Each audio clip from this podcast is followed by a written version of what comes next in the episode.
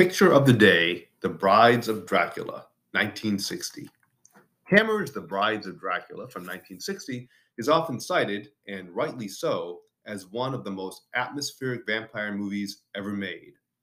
It's also one of Hammer's best, and that's saying a lot since Christopher Lee doesn't appear in this Dracula movie.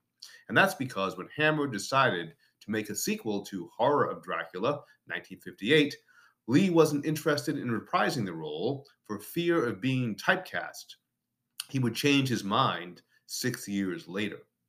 And so Hammer wrote a new story featuring a disciple of Dracula, and they brought back Peter Cushing to once again play Dr. Van Helsing.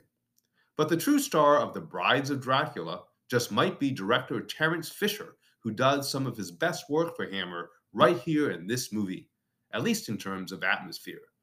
In terms of shock and fright, Fisher scored highest with The Curse of Frankenstein 1957 and Horror of Dracula 1958. His later work for Hammer, while always visually impressive, often wasn't that scary, since admittedly, Fisher wasn't trying to make horror movies, but rather tell stories with horror elements. This may have been the reason some of his later films, like The Curse of the Werewolf, 1961, and Phantom of the Opera, 1962, didn't do all that well at the box office.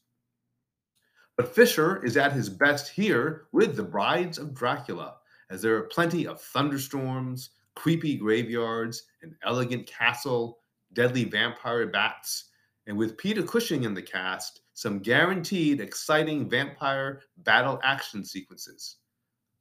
Another thing that Fisher always did well in these movies was use color to his advantage, often filling the screen with shades of green, red, orange, and even purple.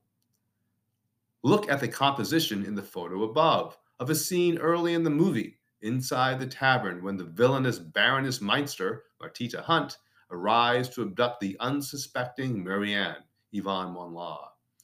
You can easily recognize the effective use of red, purple, and black, a combination of lighting, costumes, and sets.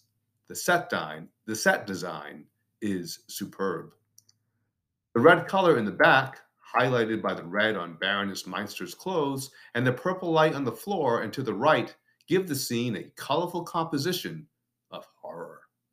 Terence Fisher does this a lot in his movies, from the copious use of green in the lab scenes in The Revenge of Frankenstein, 1958, to the use of red, green, blue, yellow, and purple in The Curse of Frankenstein, 1957. If you watch a Hammer film directed by Terence Fisher, you are sure to spot creative use of color and light. As seen in today's picture of the day from The Brides of Dracula, this gem of a vampire movie is imbued with detailed set design and costumes that make it look like a much more expensive film than it really was. Sometimes watching Fisher's work is like looking at a painting. When people say The Brides of Dracula is one of the most atmospheric vampire movies ever made, they're right, and most of the credit belongs to director Terence Fisher.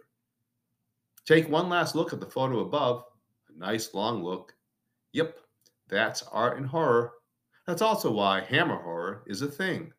While their horror movies worked on so many levels, they were almost always impressive to look at. Hope you enjoyed today's picture of the day. As always, thanks for reading. Michael.